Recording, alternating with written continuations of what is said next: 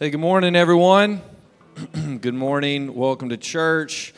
Thanks for being a part of the family this morning. Um, it really is truly an honor and a joy uh, to be a part of this community every week. Um, I find this incredibly refreshing. I don't know if you do, like, you, you know, for, for many people, church can become sort of like an obligation. Maybe if you're a kid, you know, I get that. Um, and you kind of go out of duty, but this is really incredibly life giving for me. Like, I really enjoy being with you people. I love calling you my family and my church family. And so I'm, I'm grateful you're here. I know in the room this morning, there's probably people um, all over the place when it comes to uh, where you are in your spiritual journey or, or where you are as you gather in this place uh, in your pursuit of Jesus. And we welcome that. We love that. And I'm praying this morning that, that God's word is going to encourage all of us.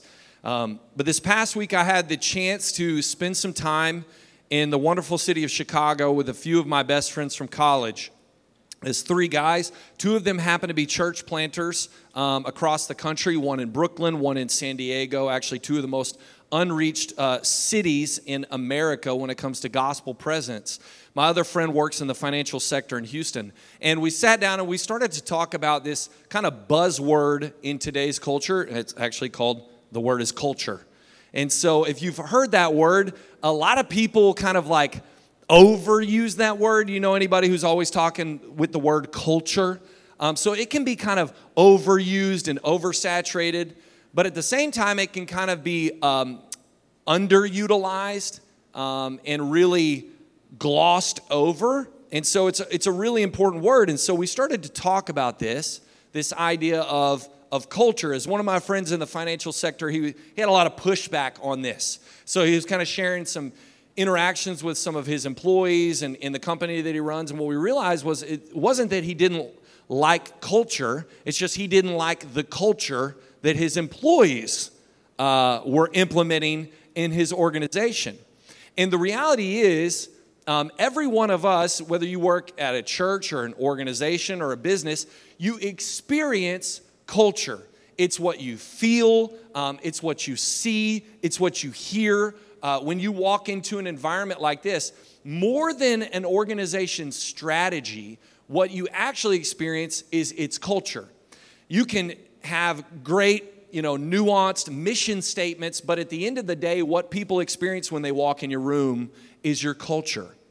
And so, um, I wanted to throw up this definition to kind of guide our time this morning to help us kind of orient around this idea of culture. And I found this definition online that I really liked.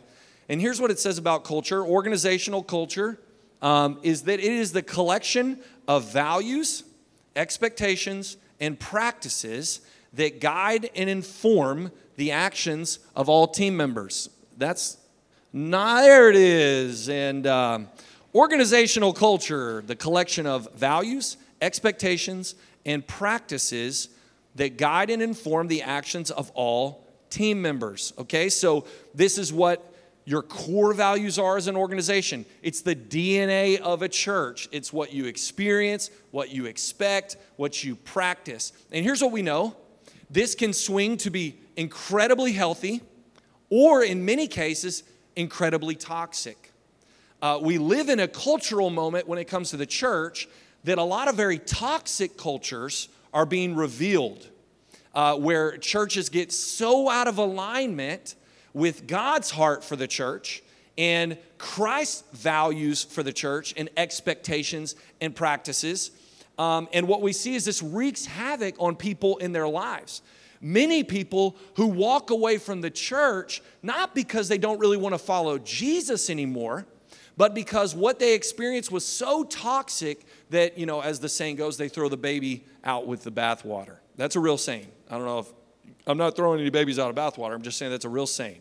So, it got me thinking as I was praying this week um, and chewing on this idea is what is Jesus culture?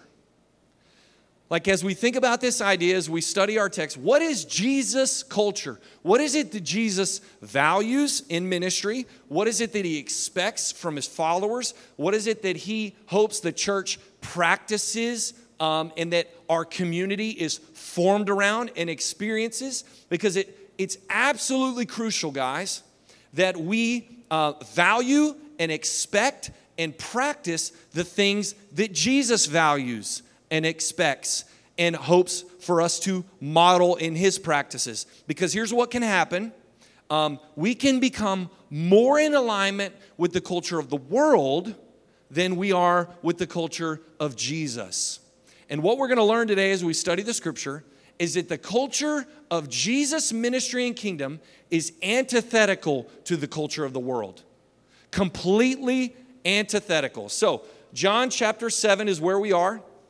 Um, we're cruising through uh, the Gospel of John at a really slow pace. It's still a cruise, though. Windows down in the summer, sweating. John 7, that's where we are. Some of you feel like we're sweating through John. That's fine. Um, we're going slow, okay? We're just, it's a golf cart cruise through John. And here we are in chapter 7. Um, now, I want to say this. It's interesting this morning with all of the elements of our gathering, how God has aligned these this morning, you know, in light of everything that's been going on in our country this week, all of the division, um, all of the hostility with the Supreme Court ruling. It's really interesting that we come across this text this week. And I, and I want you to know that from my heart um, is that this, this is just where God has us. And so I want to learn from him. I want to hear from him. I want you to hear from him um, and, and not simply uh, from me. So in John chapter 7, here's what we read in verse 1. The text reads After this, Jesus traveled in Galilee, since he did not want to travel in Judea because the Jews were trying to kill him. The Jewish festival of shelters was near, so his brothers said to him, These are his earthly brothers, leave here and go to Judea so your disciples can see your works that you are doing. For no one does anything in secret while he's seeking public recognition. If you do these things, show yourself to the world. For not even his brothers believed in him. Verse 6 Jesus told them, My time has not yet arrived, but your time is always at hand. The world cannot hate you because, but it does hate me because I testify about it that its works are evil. Go up to the festival yourselves. I am not going up to this festival because my time has not yet fully come. And after he said these things, he stayed in Galilee. All right, so in our text today, if you were with us the last few weeks, we're coming out of John chapter 6. In John chapter 6, a very important miracle happens. Does anybody remember this miracle? The food? Okay, yes. Jesus multiplies one guy's lunch pail and feeds a ton of people with food. It was bread. Um, which is a food group, I think, um, delicious food. So Jesus feeds the 5,000. What we actually learn is with women and children, it was more like 15 to 20,000 people. After this miracle, they follow Jesus across the Sea of Galilee. But what we learn is they weren't actually interested in following Jesus, they wanted what Jesus could give to them. They wanted another meal, they wanted that provision. If you had free food at your hands you know, constantly. Who wouldn't want that? So they follow Jesus, and Jesus throws out this crazy sermon in John 6 where he tells the crowd to eat his flesh and drink his blood, okay? PR wise, probably not the best message. Um, don't repost that one on social media. People will not know what you're talking about.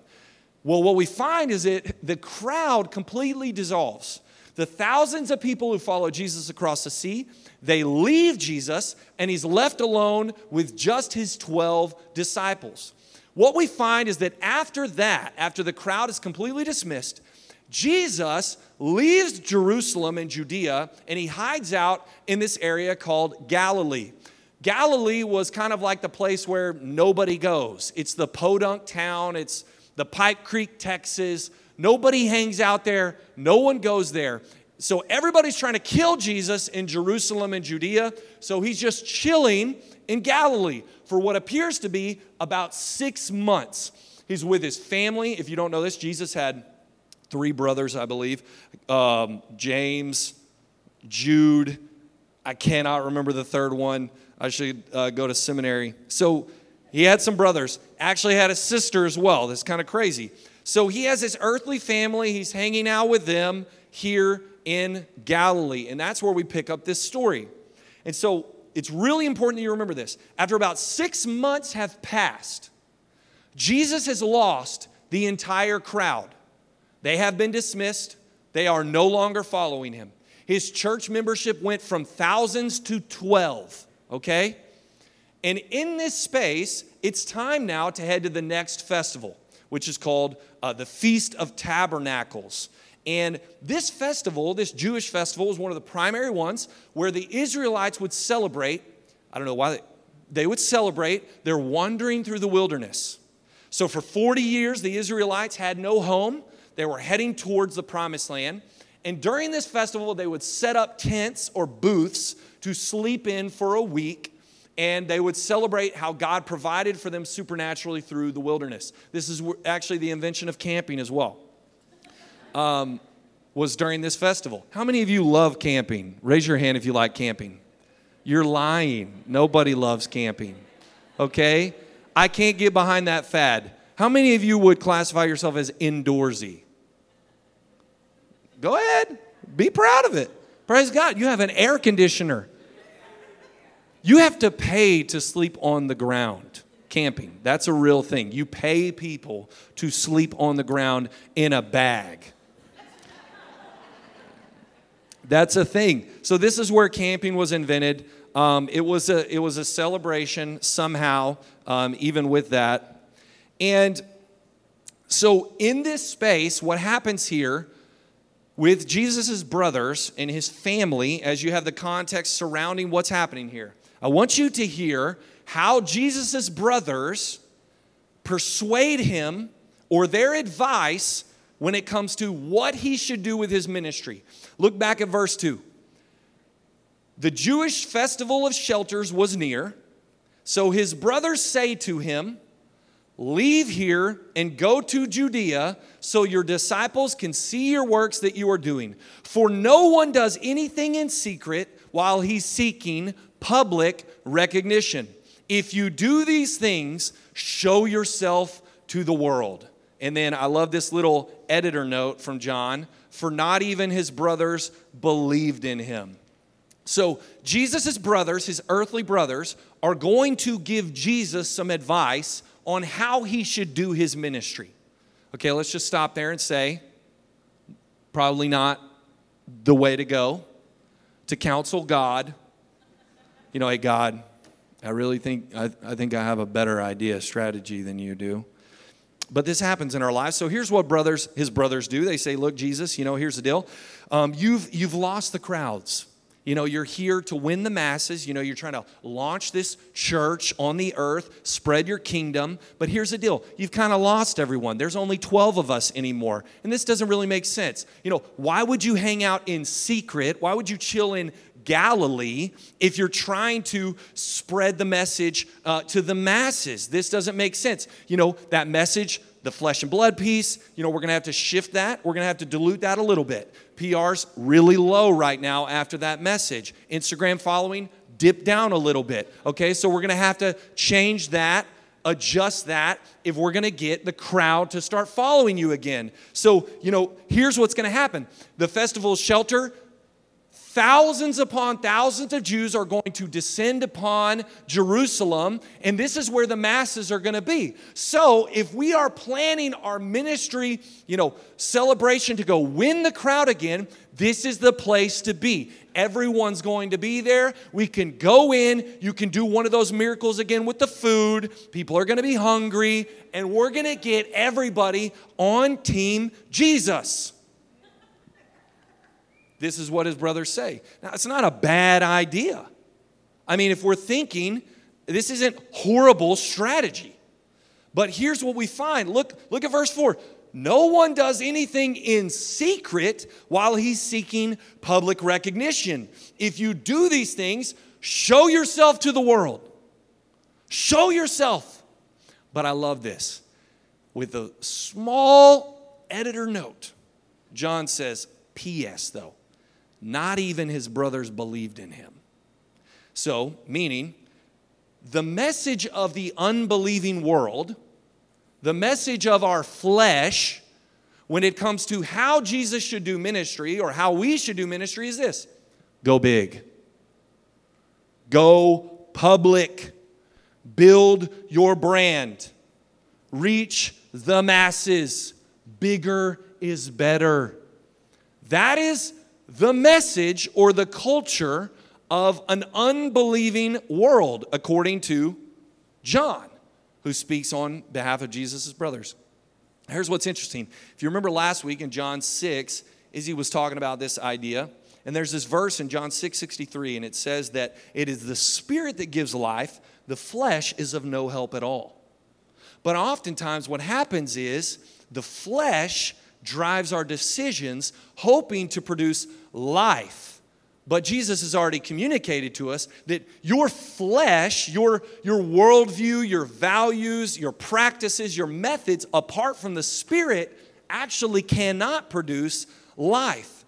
And so when Jesus talks about the world, or when Scripture talks about this phrase, the world, um, he's communicating about this type of thinking, this collection of values, expectations, and practices that, that guide and inform our decisions apart from the Spirit.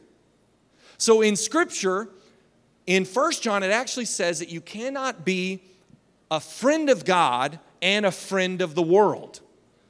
It actually says if you're a friend of the world, you're an enemy of God. Now, it doesn't mean the people of the world. We know God is after the pe- every person for God so loved the world that he sent his son. But he's talking about the people of the world. What, what John is talking about is the thinking, the value system, the expectations and practices of the culture of the world. So the world's collection of values is antithetical to the kingdom of God. And we see a very clear and distinct culture here between the culture of Jesus and the culture of the unbelieving world. And here's, here's my first point if you're taking notes is this. Point one Jesus' culture of ministry is the willingness to be obedient in obscurity. Jesus' culture of ministry, his value system, his practices, is the willingness to be obedient in obscurity. We'll come back to Jesus' brothers. They think to themselves, Why are we hiding out in Galilee? Why are you here? There's no one here. I don't understand this. We need to go to the masses. We need to go to the festival. We need to win the crowd back. But what we learn from Jesus and we know what we know about him throughout scripture is this that he does not care about people's opinions, applause, or approval.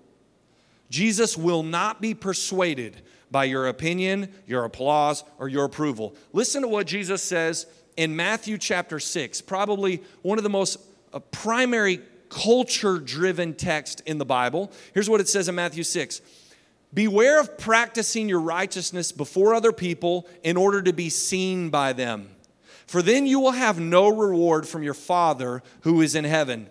Thus, when you give to the needy, sound no trumpet before you, as the hypocrites do in the synagogues and in the streets, that they may be praised by others. But when you give to the needy, don't even let your left hand know what your right hand is doing, so that your giving may be in, what's that word? Secret. And your Father who sees in secret will reward you. In this same chapter, Jesus breaks the same principle down for prayer, uh, for giving, for ministry. He talks about the secret place. In John 7, verse 4, his, his brothers say, Why are you doing these things in secret? You need to go public. But here's what we learn God, what He ultimately cares about is who you are in the secret place. He cares about your obedience in obscurity more than your public platform. He cares about who you are when no one else is around. As we just sang, He cares about your heart. He cares about the inner man, not just your external practice. So He is infinitely more invested in how we obey Him and love Him and serve Him in obscurity more than we would draw a platform uh, from the masses. I was reading an article this week about the uh, generation Gen Z. That's right after millennials. And um, I read this article that was interesting that it said um, when it comes to social media and, and all other types of media, the way Gen Z often approach those is not actually for a, a, a tool or form or medium for connection or community, but it's actually to build a brand.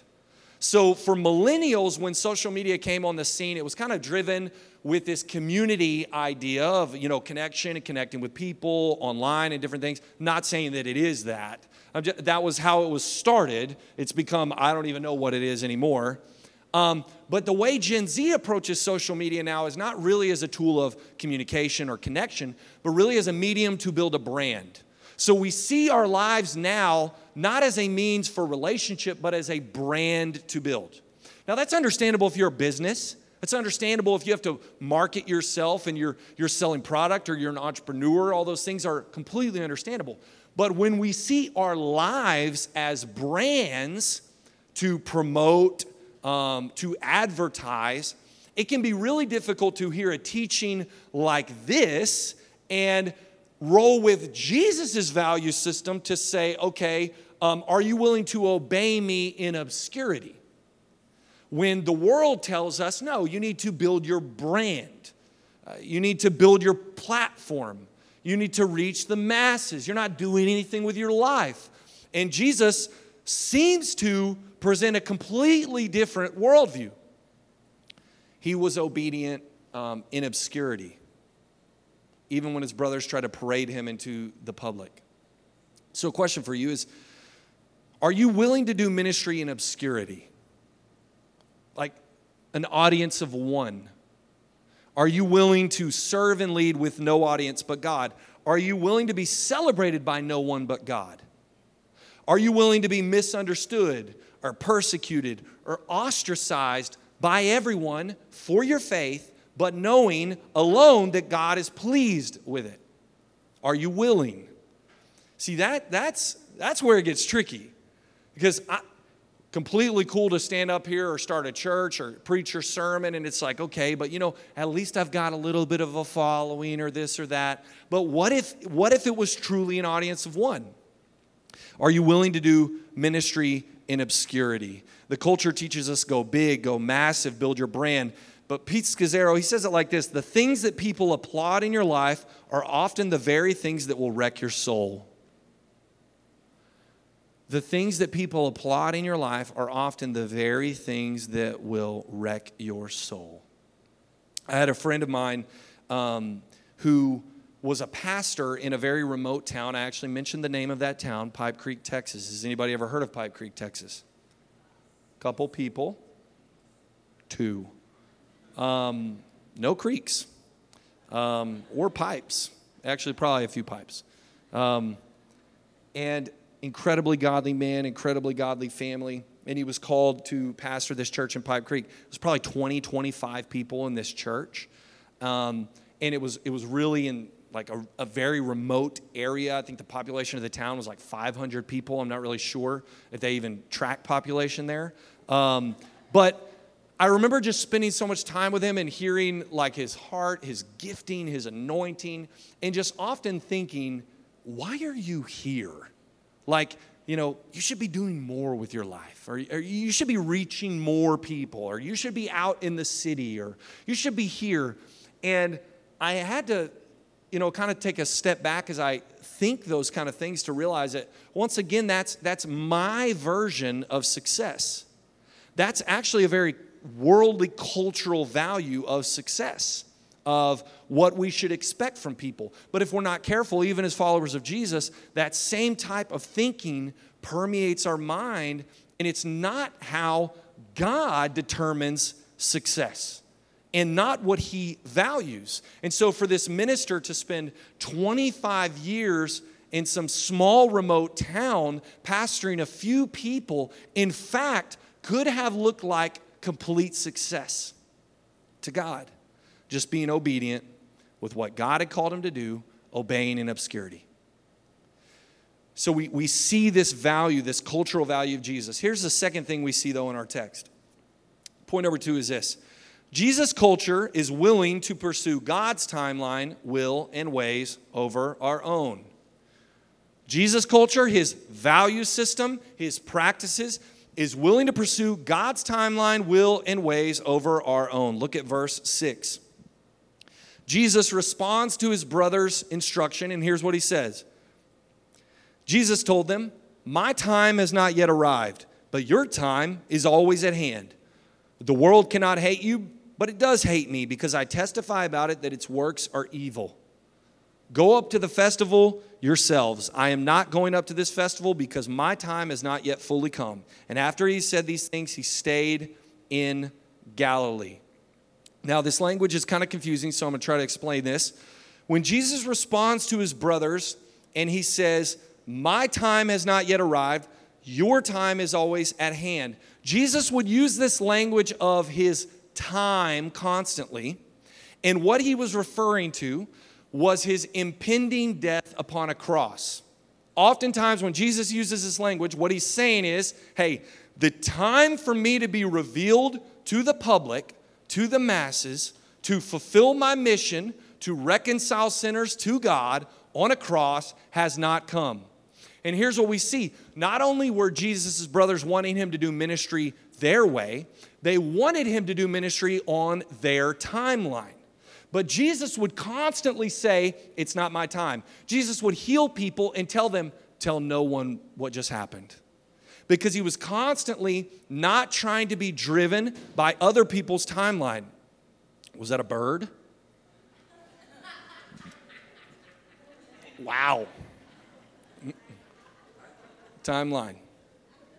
I won't be, I'm continuing. So, that happens at our house often. Birds hit the windows. Must be a city thing. Um, so we see that Jesus was insanely in tune with God's timing for his life. He was insanely in tune with God's timing for his life. And so, as we learn in the chapter before, the masses that Jesus feeds, they actually want to make Jesus king.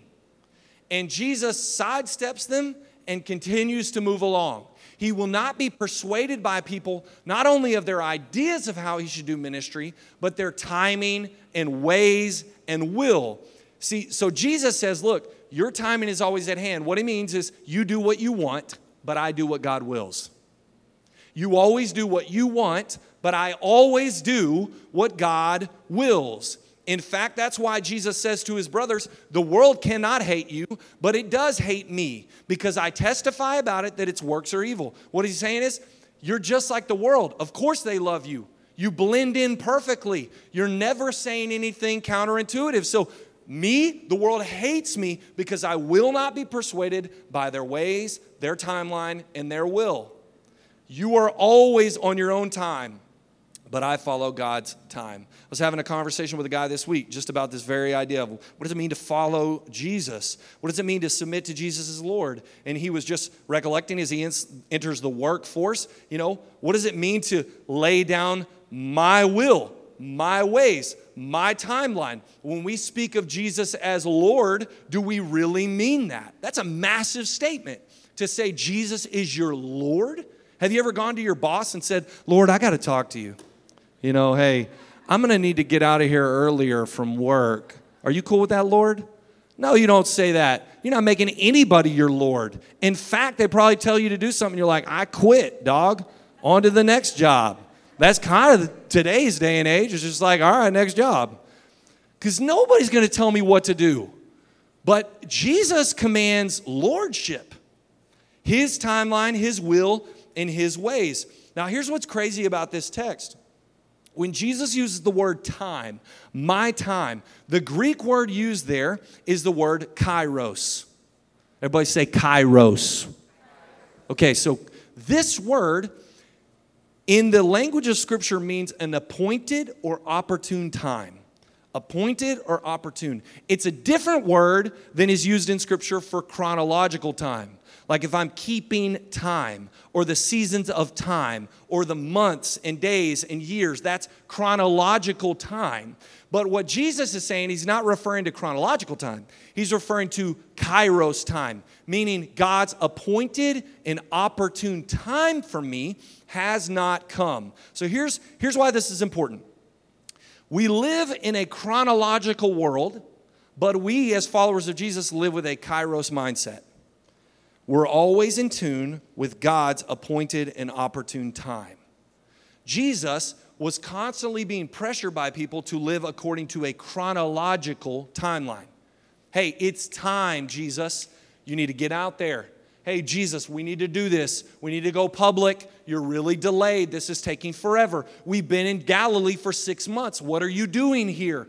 But Jesus doesn't live with that kind of time mindset. He lives with a kairos mindset meaning I'm always in tune with my Father's will for the opportune and appointed time. Jesus was insanely in tune with God's timing for his life. Now, here's how this plays out for us. We're not Jesus, and we don't perfectly know God's will like he did. But here's what happens the world says, hey, you know what, Macy? You're behind. You should be further ahead. Your job, what are you, a manager, regional manager? you should be a district manager by now. Harmony, you're single. Why? Shouldn't you be married? Shouldn't you have like eight kids by now? Your kids should have kids by now. You know, the world tells you, hey, how's that business doing of yours? Oh, that's actually really sad. You should have six figures by now. You know, you should be developed by now. You should have franchised by now. Why haven't you franchised? You know, and what happens is if we're not careful, we live in a chronologically driven culture, it was a bird. I see the birds coming. But I'm just calling, I'm holding them accountable. Here's the deal. But we live with a kairos mindset. Okay? We have to be insanely in tune with God's timing and will and ways for our life and what He deems valuable, not what the world pressures us to value and will and pursue. And so Jesus would not be pushed or pressured according to man's timeline. That's why he says, Your time is always at hand. You get to do whatever you want, whenever you want. But guess what? My time is in the Father's hands. Jesus' culture, hear me, Jesus' culture, what he, what he values, what he expects, we see in obscurity is obedience, but the second is submission.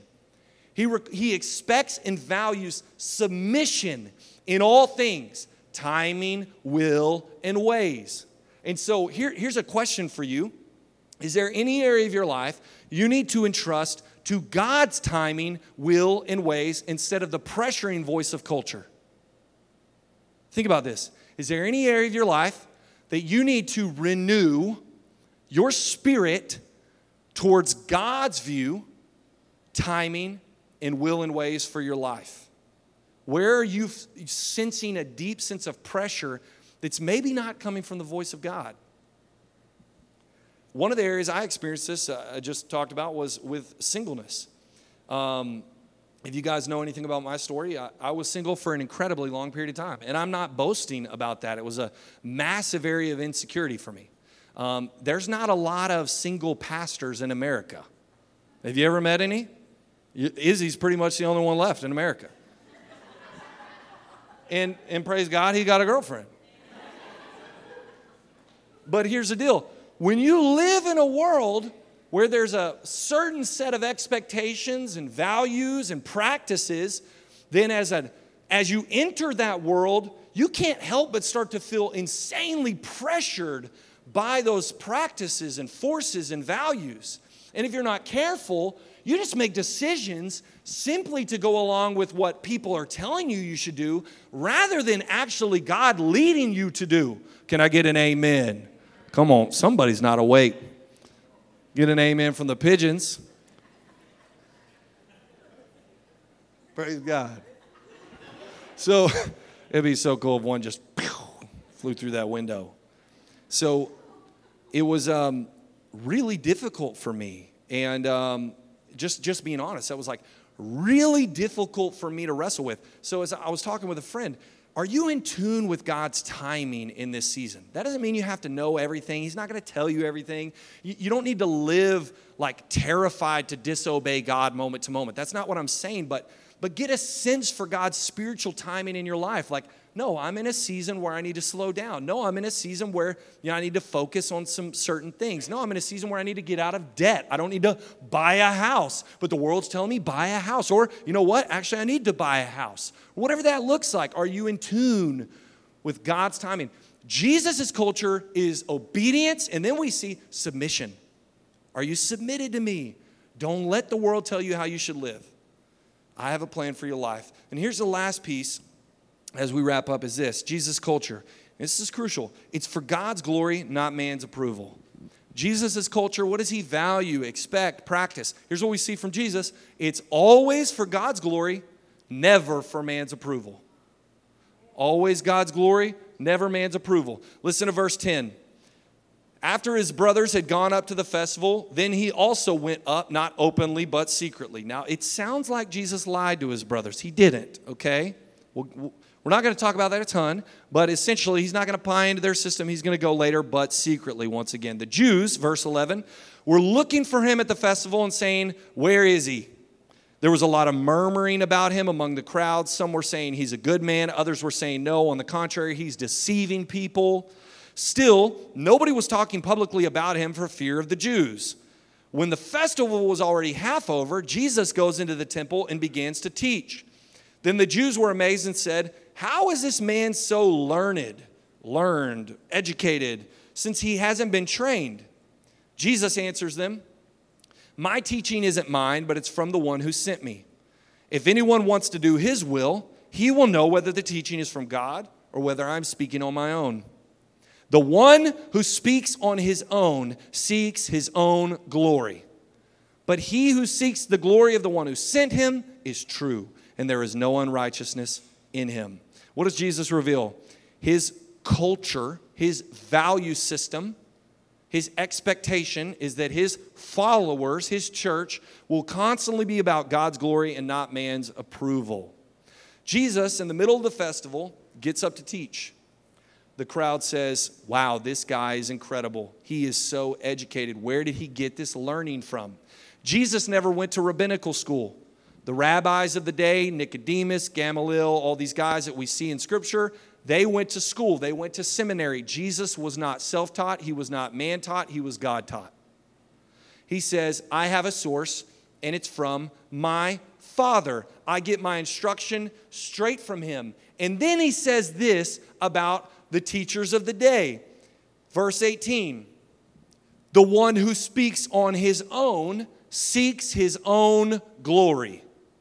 But he who seeks the glory of the one who sent him is true, and there is no unrighteousness in him. Apparently, according to Jesus, all of the rabbis of that day, all of the people who were questioning him, are speaking from their own source, not from God, and what they are revealing is that they are seeking their own glory and not God's.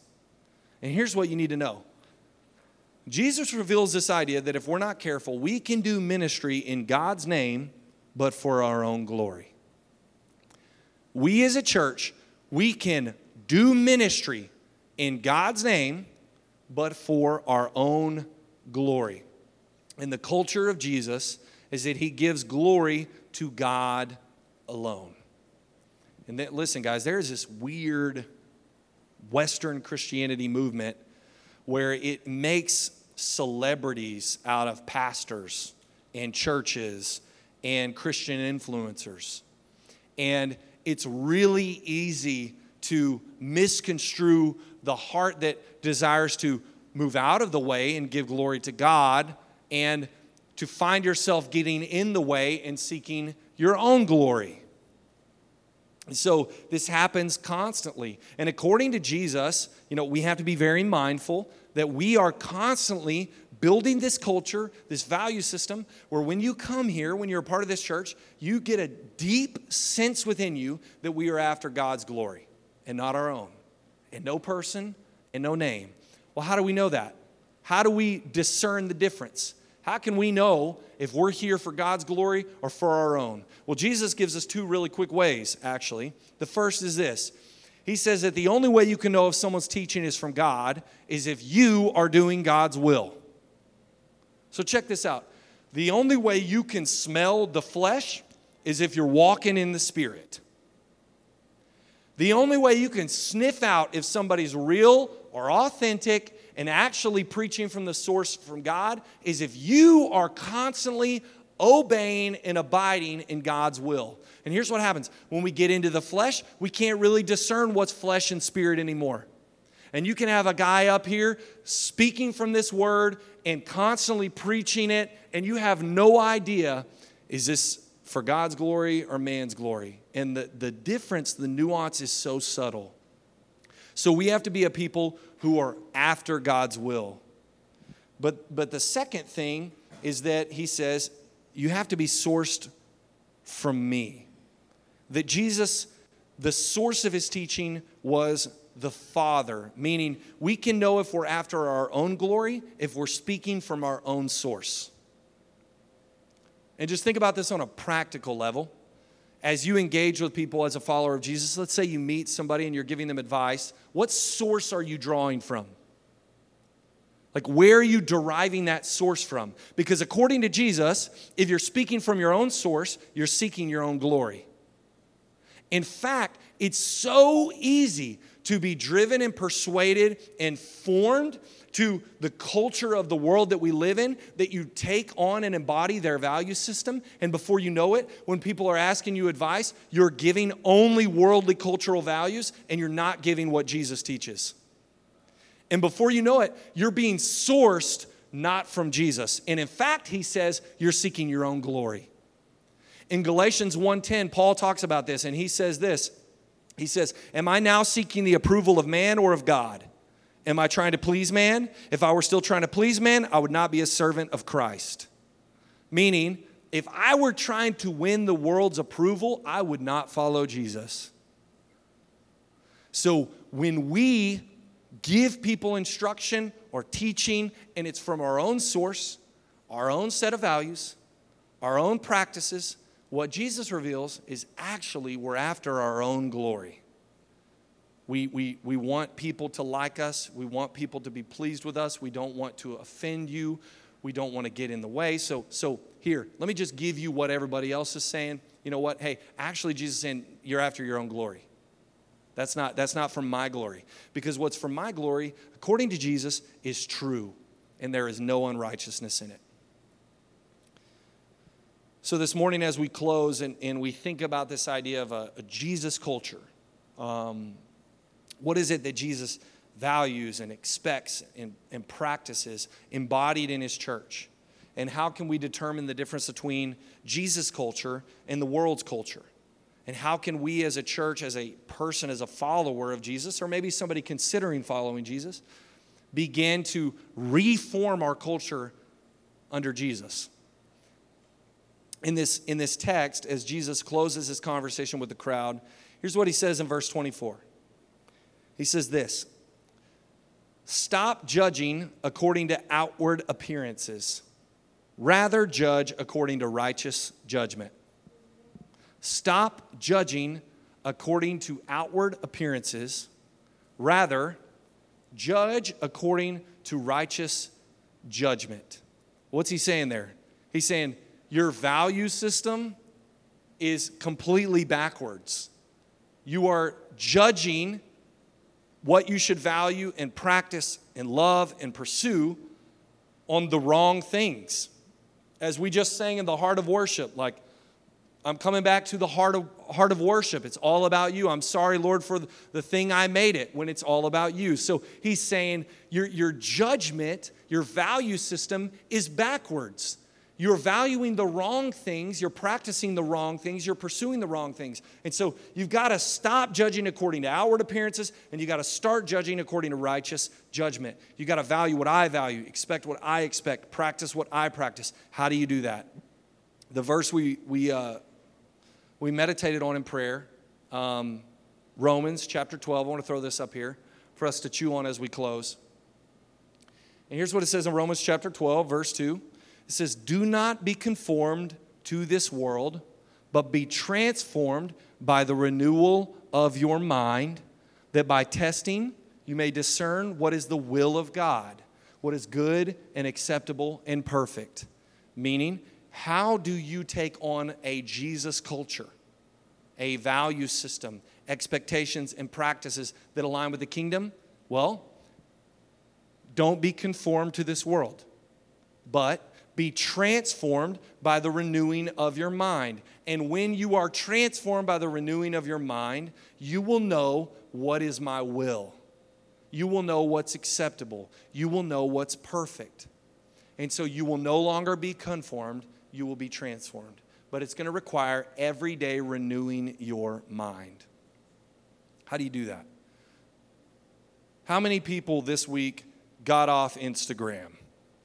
Just deleted Instagram altogether.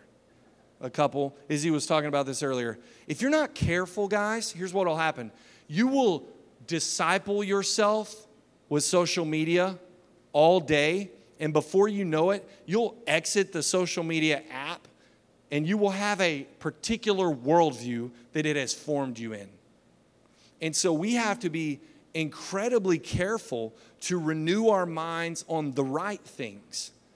We have to be incredibly careful that as we walk through this life and, and culture speaks to us constantly of what we should value and expect and practice, that we're constantly combating that and renewing our mind with the things of Jesus.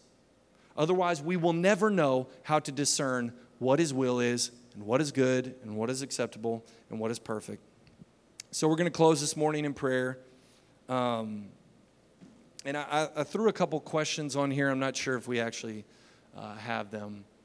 But a couple questions I want to ask you as we close is this uh, Where are we conforming to the culture of the world? That's the first question. Where are we conforming to the culture of the world? And, and maybe make that more personal. Where am I conforming to the culture of the world? And then the last question is just how can I renew my mind to discern God's good and perfect will? How can I, on a practical level, uh, this week and every week, how can I begin to renew my mind to discern God's good and perfect will? So I want to give you some space just to, to pray. Um, and I'm going to invite Robert up here. And um, I just want you to take a moment and to chew on these two questions and spend some time with the Lord as we close. Where are we conforming to the culture of the world? And how can I renew my mind to discern God's good and perfect will?